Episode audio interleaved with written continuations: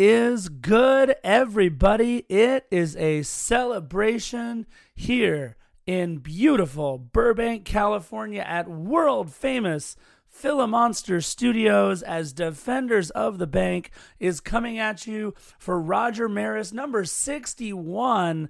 That's right, 61 on our episode count. Sitting to my left is the man, the myth, the legend, the person who I did my first ever shoey with tonight. Ladies and gentlemen, the Christian Philly Philemon. Normally, I would feel honored, but the fact of the matter is, we want a piece of hardware. So when we have firsts, meaning adding silverware into our trophy case, Oh. Scarf needs to have a first in his life, That's and right. that is doing a shoey. And so he graces Bank of California Stadium with a sanitary shoey. What an unbelievable night! We get a piece of hardware in a trophy case in a very short period of time. The Tottenham Hotspurs, with their 100 plus years of history, don't even have the type of silverware that LAFC now has. Unfreaking believable. I got to tell you, the atmosphere tonight coming into Bank of California Stadium was electric. We knew because of ESPN LA on Instagram, we knew that the Supporters Shield was in the building. We knew that we had a chance at history. And my favorite part of tonight was that we had to do it on our own. There was no backing in, there was no tie or loss by NYCFC. We had to go out and earn it. And the release the celebration that went on during that last 10 15 minutes of the game.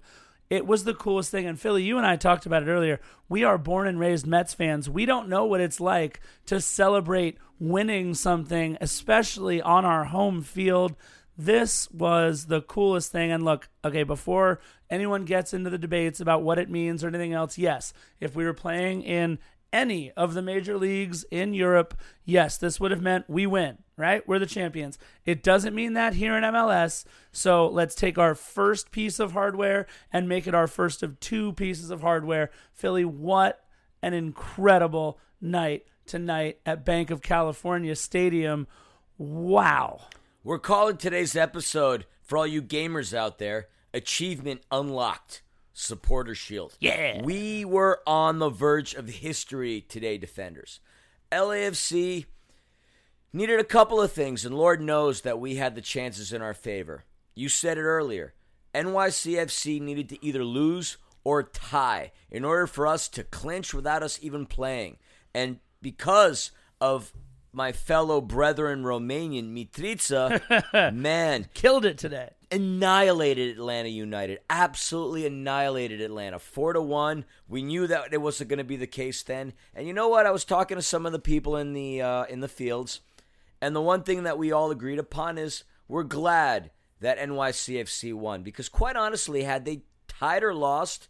Would we have come out there with the same pizzazz? It would have been fantastic to have had claim on the supporter shield, but would the taste have been sour if we actually lost to the Houston Fantas? Probably not. But now, we've said this before countless times, Scarf, and now we can officially lay claim on the Yes, fact sir. that we really are the best in the West and the, The best in the MLS. And we learned a fantastic statistic today. Thanks to our friend Giovanni Beltran, who is quite the runner, by the way. He brought it to our attention that these since 96 folks, the Carson Galaxy, it took them three seasons to win the supporter shield. We did this in two. so finally, we can lay our claim to something that these pikers down in Carson can't say that they've accomplished. Took them three, we did it in two. In our short time span, we've already trumped you. So here's a big up to Carson and a ha ha ha. Thank you, Giovanni Beltran, for bringing that statistic to our attention. But Scarf, I got a trivia question for you. Yes, sir. Here's a fun one for you. I'm ready. Who is the actual first winner of the MLS Supporter Shield? All right, so this goes out to Red Madrona out there on Facebook, one of our supporters who actually lives, I believe, and resides in this same city. They currently have a soccer club down there called the Rowdies, and I believe the first Supporter Shield winner is the now defunct but always beloved Tampa Bay Mutiny. You are absolutely correct. That is the second Butterfinger you've won in a matter of days. You still haven't given me my first Butterfinger. Yeah, but we've had an awful lot to drink in the time being. Dude, what a good night. Oh my goodness. Philly, we did our first shoey, man, together. That was incredible. Well, it's about time. I mean, we've only been like what, like uh, two years together, sitting in the same section, and Yeah. finally we do a shoey the night we clinch. And and it was a sanitary shoey, but we all obviously did it in honor of Carlos Vela scoring the incredible goal that he did. He almost had two. We'll talk about that in a little bit. Philly, what's on tap for episode number? Oh my God, we won the Supporter Shield. Like that still hasn't hit me yet. no, I mean, I, I, I have to pinch myself. Uh, like all day, I've had ADD. Look, we're gonna cover the same stuff we cover all the darn time. You're gonna kick us off with this day in LAFC history. Correct. We're gonna give you the match recap.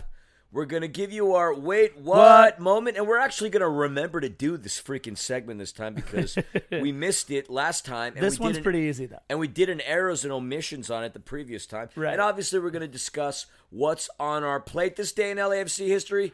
Let's not waste any time. Take us down memory lane, Scarf. Absolutely. So it is now the 26th of September in beautiful 2019. And obviously, this day in LAFC history will forever be known for the day that we won the Supporters Shield on the 25th in 2019. However, two years ago, before LAFC ever played our very first game, LAFC fans took over the left field pavilion as the Dodgers defeat the Padres for their 100th win six full months before our first LAFC game. That whole pavilion was pretty much black and gold. That was pretty cool. It was one of the first big events that LAFC fans did together. And two days later, kind of a cool moment in LAFC history, on the 28th of September of last year, EA releases FIFA 19, including LAFC for the very first time. They did not have Bank of California Stadium in the game for some reason, but Carlos Vela, obviously the highest rated player on LAFC with an 81. And then lastly, also on the 28th, New Era releases the Icon 5950 fitted LAFC hat. And LAFC became the first MLS club to co create a signature line with New Era. Look, there are some other things that we could get to because our first game, or excuse me, our next game is not Look, there are some things that we could get to because our next game isn't until the 29th, but this day in LAFC history will forever be known as the day that we won the Supporters Shield on the 25th of September 2019, and that is this day in LAFC history. I'm still in utter disbelief. I, I, I cried at some point. In my 39 years alive on this planet, I can probably count on one hand the amount of joy that I've had in terms of sports. the 86 Mets winning the World Series was the first moment that I could ever remember as a child. I was three. The 1990 World Cup when Germany beat Argentina was the second one. I will count, obviously, the 2014 World Cup where Germany once again beat Argentina. I went to Indiana University in my freshman year. We went to the championship game in basketball versus Maryland. But nothing was able to top the fact that we beat Duke in the Sweet 16.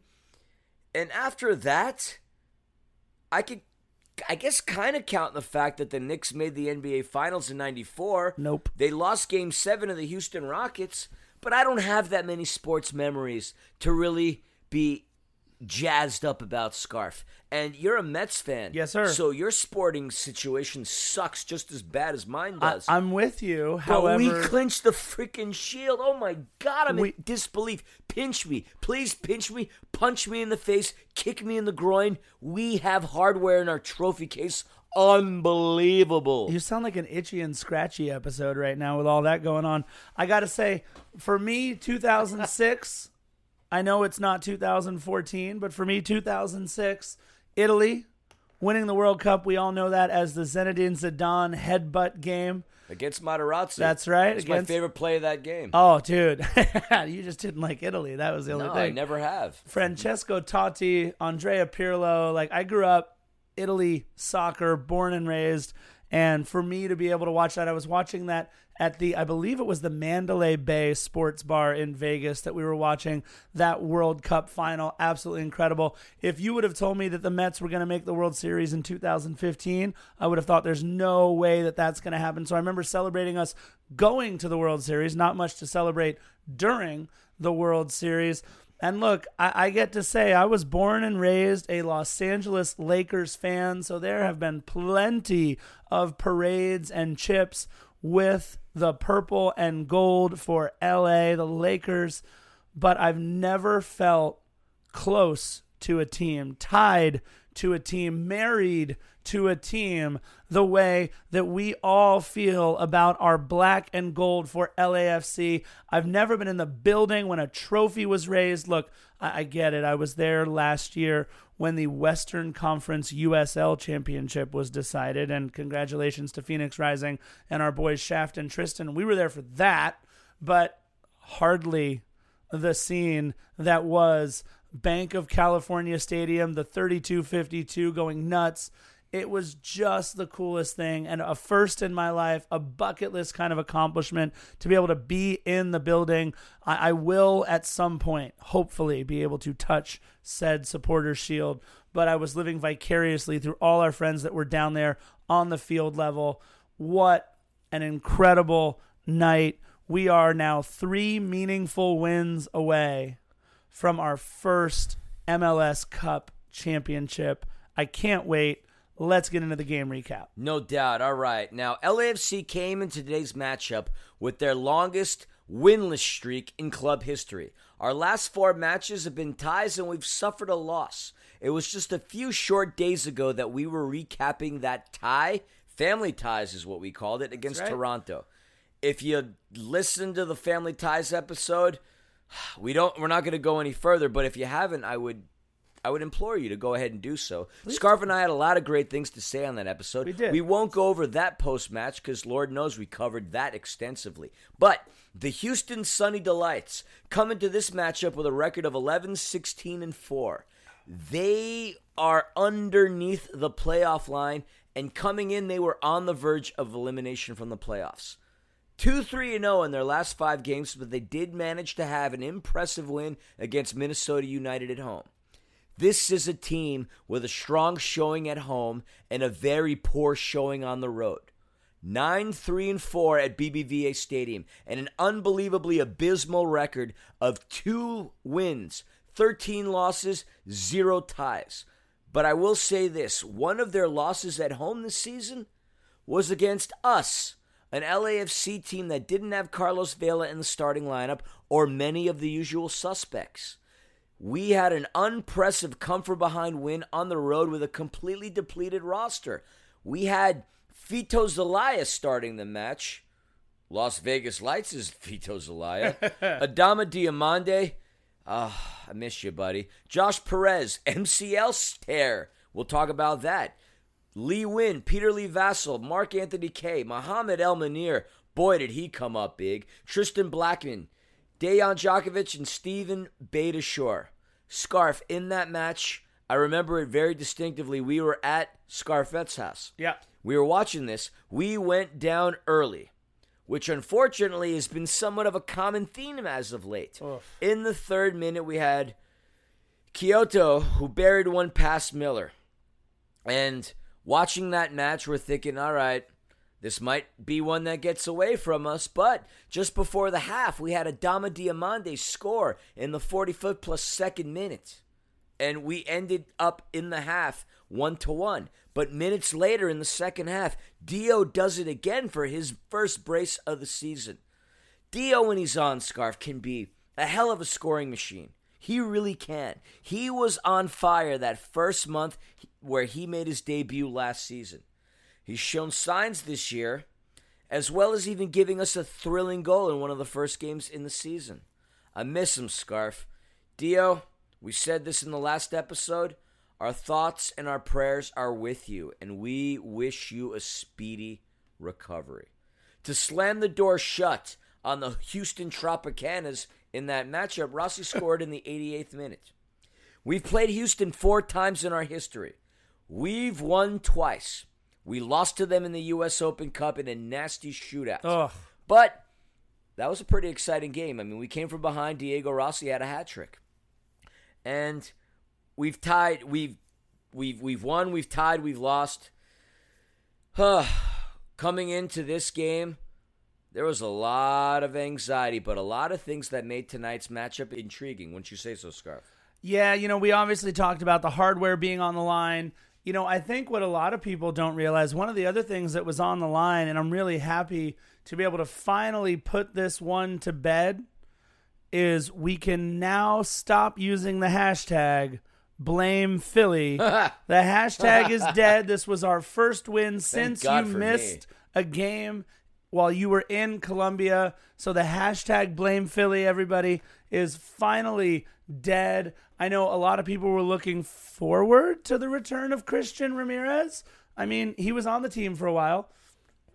We know that Christian had a little trouble putting the ball away in the back of the net. He has not had any of that trouble with Houston. He has played five games for Houston, scored three goals already. Now he's up to three goals in six games. So unfortunately, did not get one against us. But look, here's the thing his first ever league game for Minnesota, he scored. His first ever league game for us, he scored twice. His first ever game for Houston, he scored. He's got a penchant for coming in guns ablazing, but unfortunately, sometimes he brings a butter knife to a gunfight, and that's what we saw in today's match. Couldn't get one in the back of the net. So a homecoming for Christian Ramirez. And look, the bottom line is we're a better team than Houston. And I think if we would have gone down by a goal, we would have seen that same nervous energy. It was a bad goal, and we'll talk about it in a little bit that we gave up. But look, what I was super excited about was that we had a chance to clinch the shield. We had an opponent right in front of us who we've had plenty of success against before. They've actually lost a couple of players from the times that they've beaten us or the times that they've played us tough. And it was just one of those things where I was excited to see Christian Ramirez. I was excited because the Shield was in the building. I was excited because I felt like we were going to finally break this five match winless streak. And it all came to fruition for us, Philly. What a great night at the bank. Now, coming into this game, I had a lot of anxiety. A lot of anxiety in the sense that, look, Houston Dynamo were a team on the brink of elimination.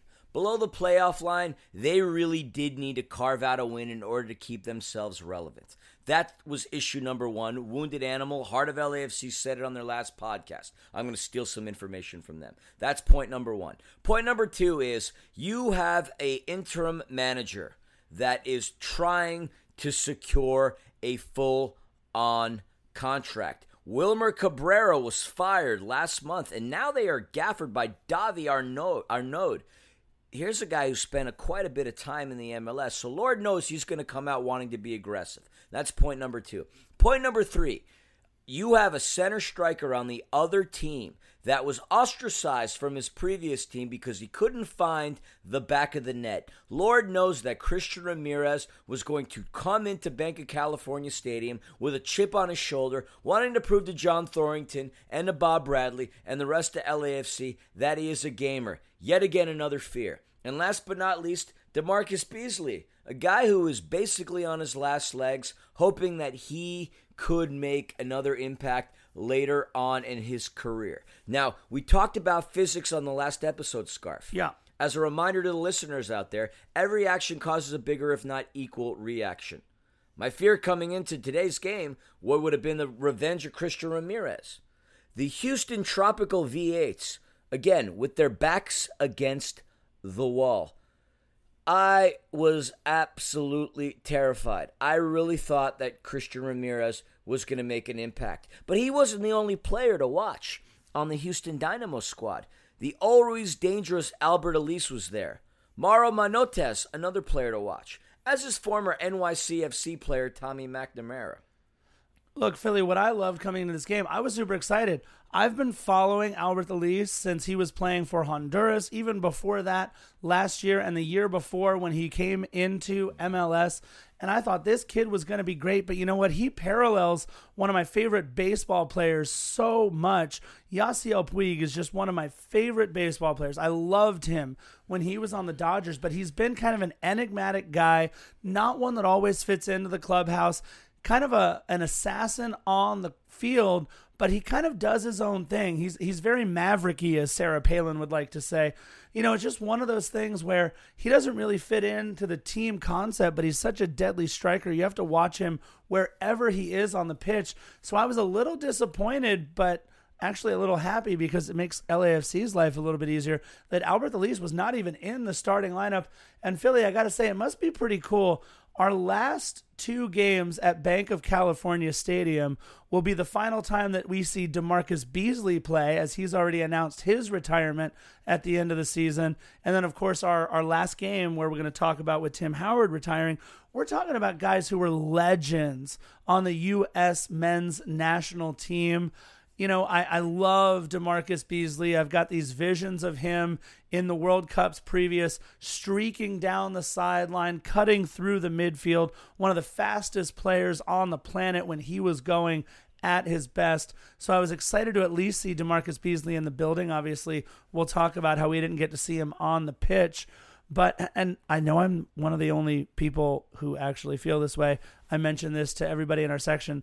I kind of dig those orange uniforms, man. It's maybe it's the Mets fan in me, maybe it's the glutton for punishment that I am, but I maybe absolutely, made you think Orange Crush. Uh, maybe. I mean, I, I love the remember the wrestler Crush. He was really good. I, I just I when loved, he was part of Demolition. Yeah, I remember that Ax Smash and Crush. He was the third one. He was like Kona Crush right before that. Like he came out and he was Hawaiian. It was like a whole thing. That was lame. I mean, I I like he had that that cranium crunch or whatever it was. The that that would look painful.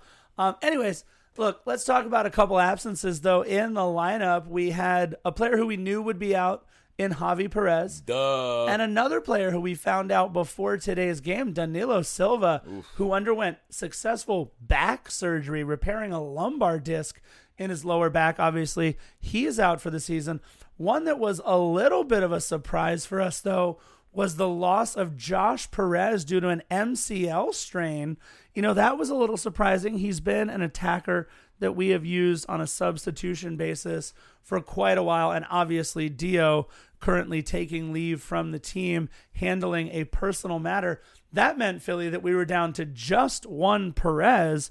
But other than Adrien, who was in our 18, Philly, why don't you give us the uh, fun starting lineup that Bob the Builder rolled out for LAFC? This was a really good lineup, and we've talked about it before. Obviously, Bob didn't stray away from starting the game in a 4 3 3. He kept Tyler Miller as his keeper. He brought in Tristan Blackman and Mohamed Elmunir. They subbed in for Beta and for Jordan Harvey. And quite honestly, this was a really good move. After watching what Endoh did to Steven Beitashour in the last matchup, you thought to yourself, man, as much as we love and as much as we love Harvey and as much as they hustle, they don't have the young, fresh legs that Blackman and Mohamed Elmunir did. And Mohamed Elmunir made his presence felt very early on in the game. Finishing off that back line, we had Walker Zimmerman and Eddie Segura. This is the back line of the future minus Palacios. Palacios, I, I, would have anticipated that we would have seen him today, but these boys played quite well with the exception of that one faux pas that led to an own goal, but we'll talk about that later. Our midfield was slightly changed. We had the regular suspects in Edward Atuesta and Latif Blessing, but instead of Mark Anthony Kaye, we had Lee Nguyen starting in the lineup. And Lee Nguyen, deservedly so, man. Like, he pretty much could start for a majority of clubs in the midfield. He's earned his keep, and he well deserved to be in the starting lineup. Kaye, as much as we love him, we call him the Canadian glory machine, he did not have as great of a game in the previous matchup against Toronto. Probably one of his poorer performances throughout the year.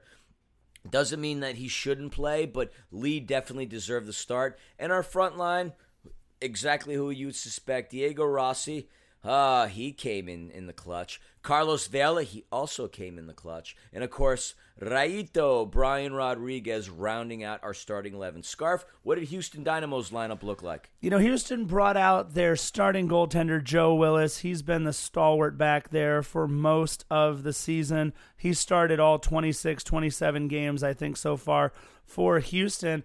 They have a little bit of a Honduran connection with Maynor Figueroa and Boniek Garcia both in the starting lineup, along with Struna, Lundqvist, and Bizama on the back line. Matias Vera, Memo Rodriguez, Tomas Martinez, Mauro Manotas, and the aforementioned, much loved, much maligned former LAFC black and gold Christian Ramirez in their 18, as you mentioned.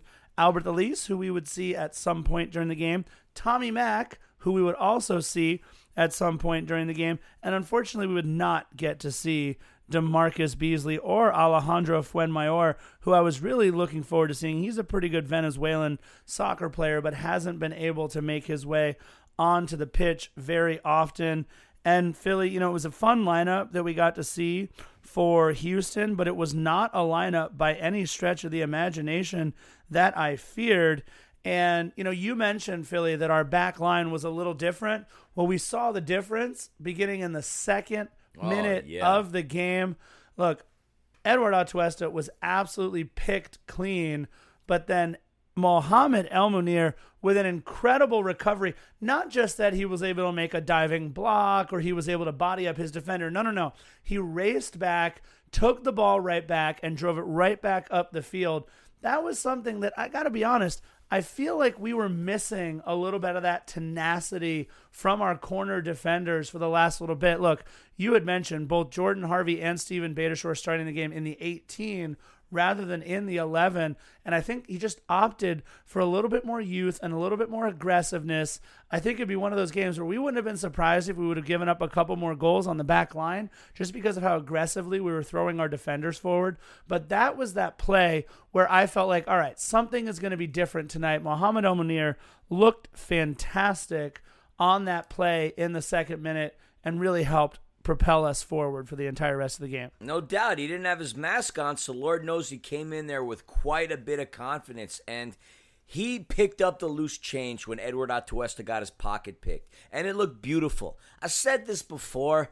I was I was apprehensive in terms of my thoughts on Mohamed El Munir. We gave up the number one draft pick in Joao Moutinho for Mohamed El Munir, a defensive player that was part of a squad that landed probably more goals than the majority, if not 90% of MLS teams. And you know, we wondered for the longest time what the heck did John Thorrington do in terms of that. But he's obviously the craftsman that he is and the genius that he is in the suit and tie. Mohamed El Munir, this guy should be a consistent and regular starter. I love Jordan Harvey. I love Stephen Beitashour. They have a lot to offer in terms of veteran leadership. But going forward, Mohamed El Munir and Tristan Blackman were the difference makers in terms of our back line. And this is the back line that we should utilize going forward, obviously, with Diego Palacios coming in, possibly for Tristan Blackman, but we need younger, fresher legs out there. Endoh, if anything,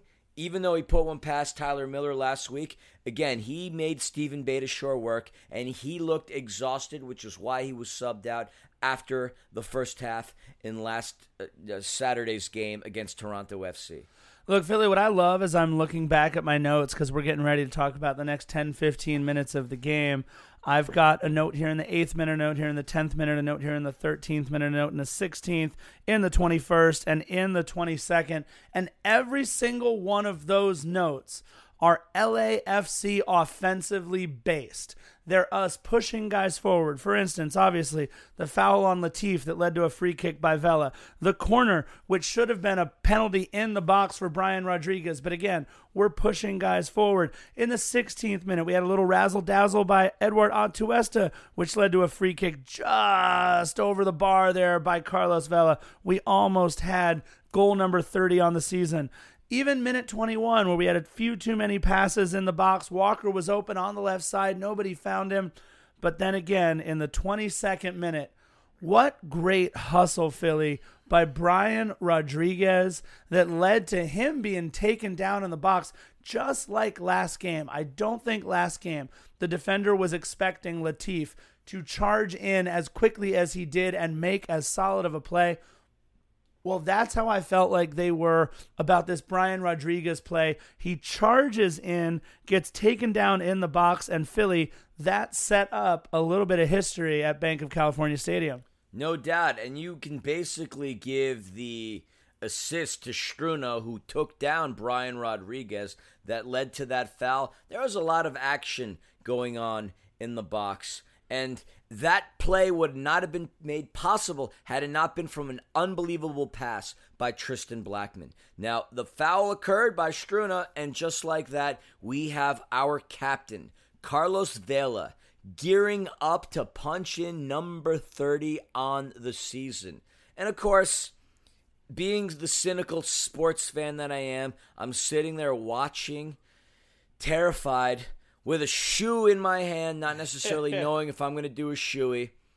And Carlos Vela, just like that, nudges in number 30. Boom. Scoring in his seventh straight game, just like that, one to nothing. And Scarf, we were absolutely jovial in our section. Benga, California was absolutely jovial. I was ready to do a sanitary shoey with you and our buddy Byron, and you needed to go out there and get a beer from the bar. When I offered you a sanitary shoey with a wine, you were too proud to drink from Francis Ford Coppola's shelves. I did not want to pound red wine out of my shoe. And I'm going to blame you for what happened because six minutes later, when you were MIA, Houston freaking scored. Yeah. When I was looking at you to do a shoey with me when Vela scored. Look, technically, Houston did not score. Technically, I left and we scored another goal. It was just in our own goal. Tyler Miller, unfortunately, helping that ball into the back of the net. It pinballed around the box. I mean, I think it hit what El Munir and Lee Nguyen and a couple other different players. I mean, there were like nine guys in the box, and that ball somehow finds a way. I felt like it was Jeff Goldblum in Jurassic Park saying, "Life." You know, f- finds a way in that weird way that Jeff Goldblum talked, and, and I apologize. That was, I guess, supposed to be some sort of a Jeff Goldblum Yeah, I didn't impersonation. get it. Fail. But as soon as I got back, Carlitos gets taken down what we thought was in the box. And so it's 1 1. We're upset. It's an own goal. Carlitos gets taken down what we thought was in the box. VAR reviewed it. And, and I got to say, quick shout out to Nina's dad. I got to tell you, Mark was so upset in text messages to Nina. He was watching it at home. And we would love, by the way, when we post our picture of this episode, I would love to hear all of your takes out there.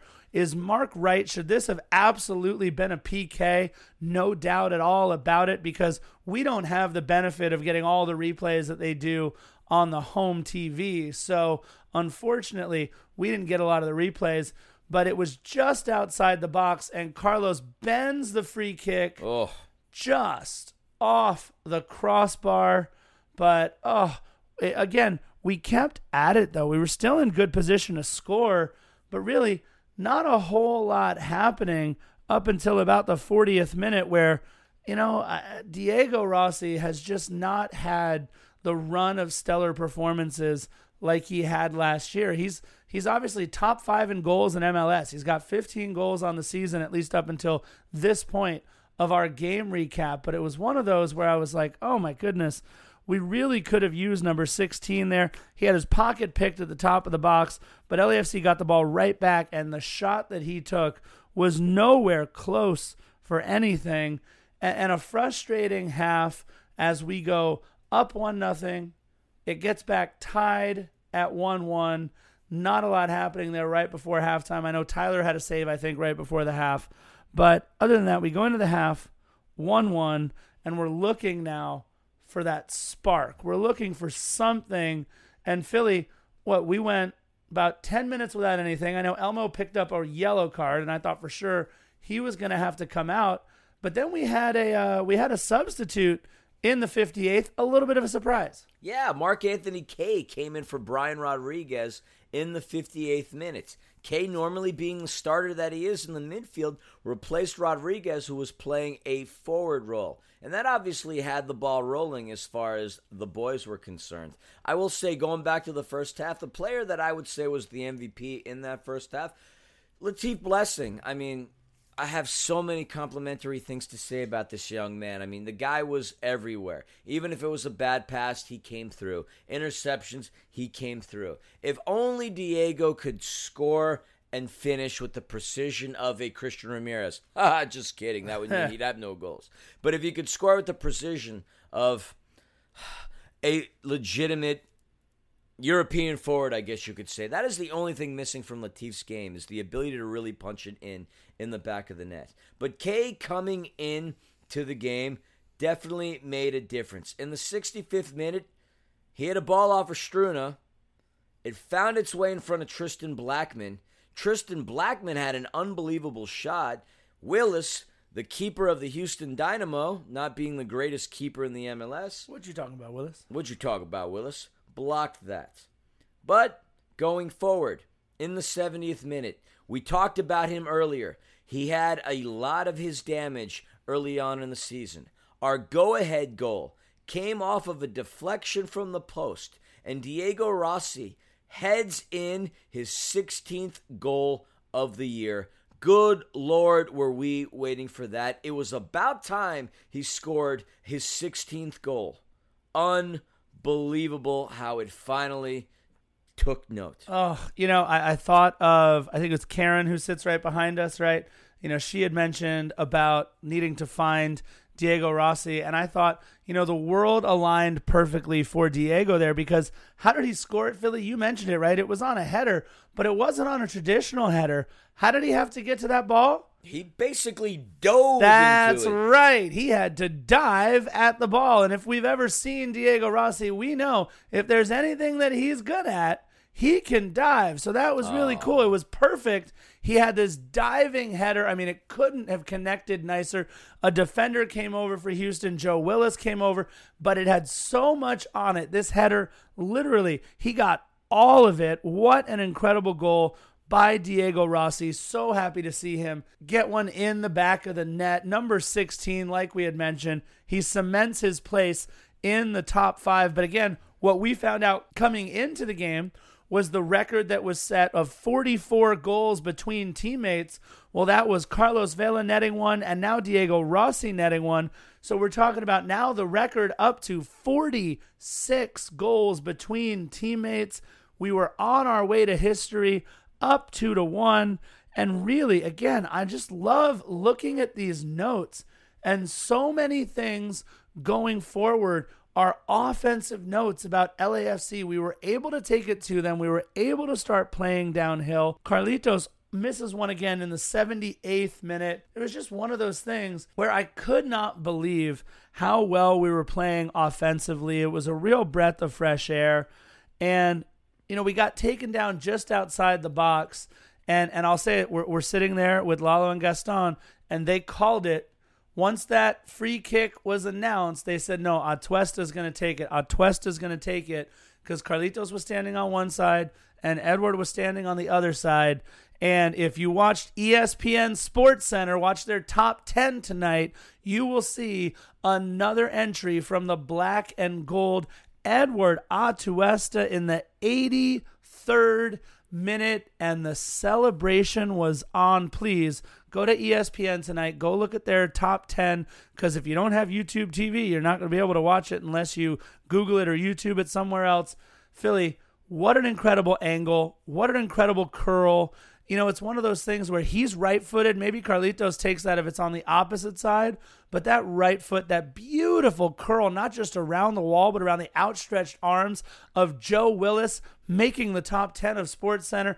LAFC up 3 1, and Philly there were hugs, there were high fives, there were fist bumps, there was beer thrown in the air in Founders Club of all places. What an incredible goal, and we felt it, Philly. We were just seven minutes away from our first piece of hardware. You said it earlier. Between Vela and Rossi, they are the ultimate dynamic duo in Major League Soccer. As a result of their two goals, LAFC with a league leading 80 goals in the season. And obviously, based on the numbers that you had just dictated, Vela and Rossi have scored more than 50% of LAFC's goals. But we cashed in our insurance policy. Thank you, MetLife. Thank you, Northwestern Mutual. Thank you, Mutual of Omaha. Edward Atuesta was the difference maker, and he bent it better than Beckham could have possibly have bent it on a free kick. He was our insurance policy, and we cashed it in. And just like that, three to one. Oh my gosh! At that point, there is no 80th minute hex. There is no anxiety anymore. You feel that relief that despite the fact that NYCFC beat Atlanta 4 to 1, LAFC at this point with minutes left to go in the game, 8 minus the obvious injury time, we were on our way to claiming the supporter shield. Thank you MVP Carlos Vela. Thank you, Diego Rossi, top five scorer in Major League Soccer. And thank you, Edward Atuesta, a player that is unbelievably improved from last season. We talk about Rossi possibly going into Europe, and rightfully so. But I fear that we're going to lose Edward Atuesta as well because this kid has been such a difference maker going into the season. Had he not picked up his level of play in the midfield, we would not be where we are today. Thank you for that beautiful curler. We owe this victory to you, my friend. And more importantly, again, Philly, it was the death of the Blame Philly hashtag. Very exciting about that. Philly, we dominated this game in terms of our stats. You know, I felt like we were up quite a bit in terms of possession, but I was pretty surprised to see the final numbers. Philly, why don't you go through our stats at the end of the game? Because I know, you know, that's something that you love to do, especially when possession is as lopsided as it is. Possession usually is lopsided, and it was definitely lopsided in this endeavor. LAFC with 62% of the possession in this matchup to Houston's 38. Shots on goal, yet again another difference maker. We had 20 shots with 9 on goal versus Houston's 10 and 4 on target. Fouls, we basically equaled that out. Corners, LAFC 6 to 5. It was a fairly even matchup in a lot of ways minus the score and minus the possession. But Lord knows that dominating possession doesn't necessarily indicate that you are going to win. We've joked about it countless, countless times. Germany dominated Mexico in the first round of the World Cup, yet came out with a goose egg of a victory. Football is a very strange game, but Despite all that, LAFC manages to come out on top 3 to 1. We win our first piece of hardware, Woo! the supporter shield, Yes. which in our opinion means way more than the MLS Cup. For most of you that have grown up in the United States, you know that in every single sport there are playoffs. You know, watching the NCAAs or whatever, that a lower seed team can come out there in the postseason and beat a dominant player from the regular season and move on. And quite honestly, we're the only country that does that. In the grand scheme of things, the supporter shield is really it. We finish off with the best record in Major League Soccer, and Lord knows that that is a title that is worth recognizing. Unfortunately, it doesn't necessarily work that way here in the United States. There is the MLS Cup that needs to be played. But as we've stressed all season long, we finish off the best in the West and The the, best best in, in MLS. The MLS. we have I'll say it. silverware. Here's the other thing, Philly. Our fans, fans of the black and gold, fans of Defenders of the Bank, fans of LAFC, while they might wring their hands and gnash their teeth over, oh, this should be it. We won the Supporters Shield, most points. That's your ball game. What I love about our fans is that now they can appreciate even more what it means, especially after last season's playoff debacle against Real Salt Lake. Look, we didn't come in the world beaters of Major League Soccer like we are this year, but losing that game against Real Salt Lake, a game that we were favored to win, a game that was played at our house, a game that showed us that no matter what happens, like you mentioned, Philly, in football, anything can happen on any day. You could be the 14th best team in Major League Soccer and win the whole thing. To me, that's what makes this American trophy, Major League Soccer, the Cup, that's what makes it for me even more special because it's not just a regular season award. It is a playoff postseason award. You have to earn your way in during the regular season, and then you have to be the very best team for three, sometimes four games on your way to winning the cup. And I'll say this it's not easy. It is a 34 week season if you just count games in the regular season, not the month beforehand of training and preseason games not the month after of MLS playoff games, or you've got to play three or maybe even four potential games to get there. So we're talking about almost 11 months of soccer that these guys have to play just to get to where they're at. It's an incredible feeling to be able to lift your first piece of hardware, but I think the next one is even more special than the supporters shield and I can't wait. The best part about this Philly is that winning the supporters shield now locks up the MLS Cup if we make it that far to the final being played at Bank of California Stadium. How cool is that except for my wallet? yeah, our wallets are definitely going to be impacted severely because of the fact that we sit in the darn Founders Club. We already got the invoice. That really should be our wait. What, what? moment of the podcast? But that is to say that is another story. So wait, what moment of my credit card day. payment? Oh my goodness. we'll say this Atlanta, as successful as they were last season, could not hang on to the supporter shield. They lost that title to the New Jersey Energy Drinks towards the end of the season. Yeah, they got the last laugh while winning the MLS Cup, beating Portland last season. But another thing again, and thank you, Giovanni Beltran, for bringing this to our attention. We are we are constantly laughed at and constantly picked on because of the fact that we haven't been around since 96, because of the fact that we don't have any MLS Cup titles. And quite honestly, I'm so happy that we managed the supporter shield in a year quicker than that 696 team down in Carson. This is just a nice way of sticking it to Philip Anschutz. You know what, for all you Galaxy supporters out there, enjoy this as an LAFC fan, I'm enjoying this. You know what? Give me the since 96 BS. We took a supporter shield much quicker than you did, and we are only coming for your accolades. Rest on your laurels as long as you can because we are coming to sweep all of them up. You belong yesterday. We are today. We are the present. We are LA. You know what I'm also really excited about, Philly? You're talking about history. Well, let's go over real quick a little bit of history that was made tonight. Obviously, Carlos Vela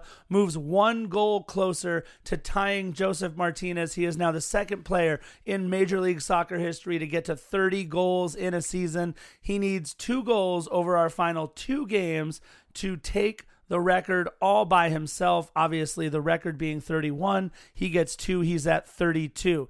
He gets a goal tonight, and with that goal, he pushes his single season points total even further. We already talked about the two player goal scoring record now being moved forward even further. Let's talk about a couple of team accolades as well. We are now sitting on 81 goals for the season with our three today. The record is 85. We need four goals in our last two matches to tie the record, obviously, five to dethrone the 1998 Galaxy. So I think now it is within our sights. I thought when we needed seven over our final three, it'd be tough, but we are there we win our 20th win of the season, so we can still tie the New Jersey Energy Drinks, as you like to say. We are now at 68 points, just three behind the record of 71. So a win and a tie or two wins will give us the all time points record, the goal differential.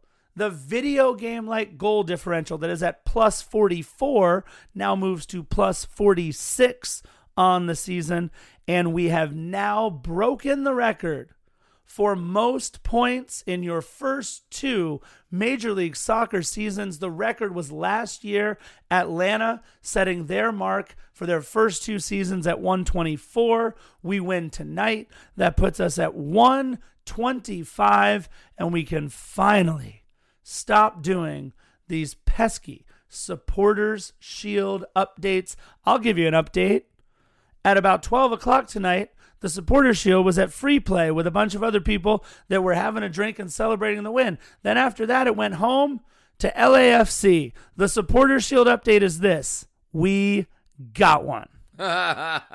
yeah, we do. Our first piece of hardware in our second season. The ceremony itself was absolutely beautiful. They rolled out the red carpet, and the president and vice president of the 3252, deservedly so, went out there. Mo and Jimmy, you guys represented us well. You guys are unbelievable. It was so nice to see you out there with that shield, lifting it in front of everybody. It was awesome watching the video of the boys in the locker room and in the press conference room singing the Campeones song.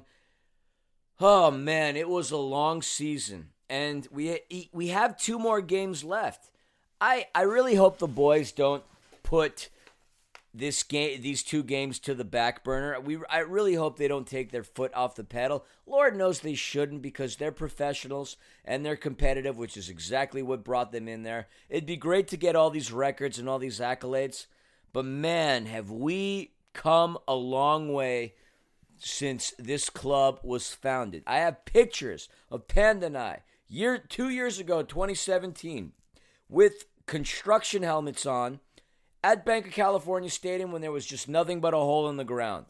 Unbeknownst to us, it's unbelievable that two short years later, we're in a packed stadium raising our first bit of hardware. Unbelievable. I still feel the need to pinch myself and punch myself in the face. you know, the other thing that's so great, Philly, like you mentioned, we have two games left on the season we are going to see the Wonder Wall over there in Minnesota. Maybe. That's right. Our final road game will be at the Wonder Wall at beautiful Allianz Field. Not there. to be confused with the home of Bayern. That's right.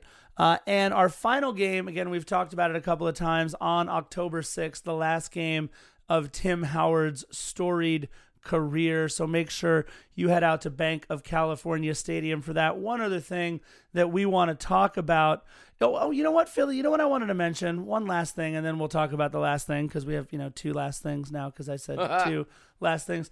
What I really did enjoy, for those of you that weren't watching on YouTube television or weren't there in the stadium with us, at the end of the game, we're celebrating the supporter shield, and there's this skinny, tallish figure in a black sweater, black pullover that comes out and starts taking pictures with everybody on LAFC.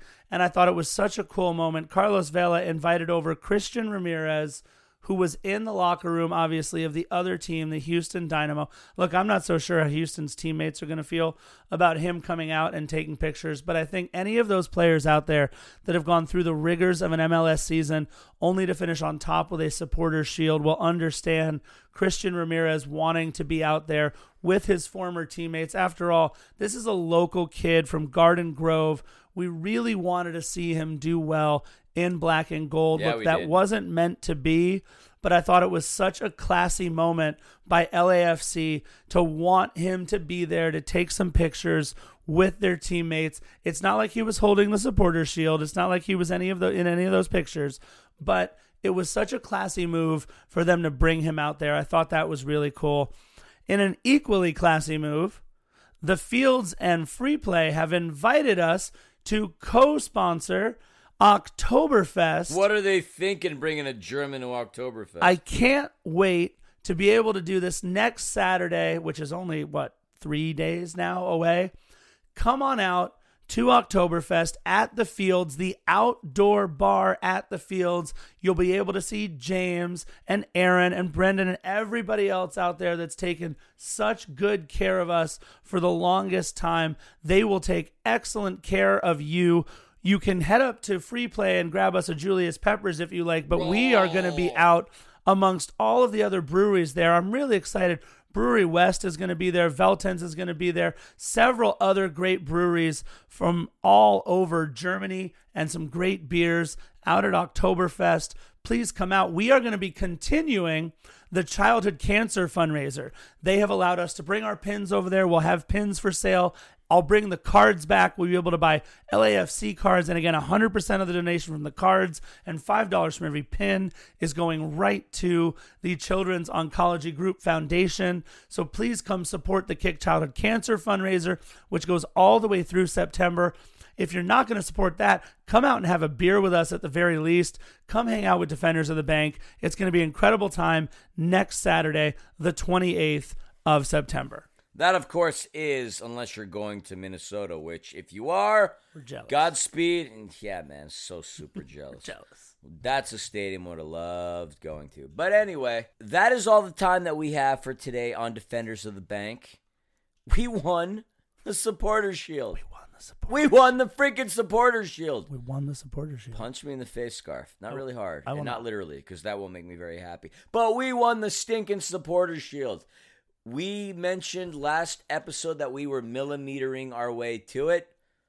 Lord knows I'm happy. Lord knows you're happy. Lord knows the 22,000 and the millions And millions. of LAFC fans are happy. That really is our wait what moment. Haha, I didn't forget it this time around. That's right. Our wait What? moment of tonight? We won the supporter shield. We won the supporter shield. And that is it for episode 61 of Defenders of the Bank. I am your host, Philly. With me, as always, The scarf. and we're going to end this episode as we do every single one. Rest in peace, blame Philly hashtag. I'm down with that. Bye Bye bye.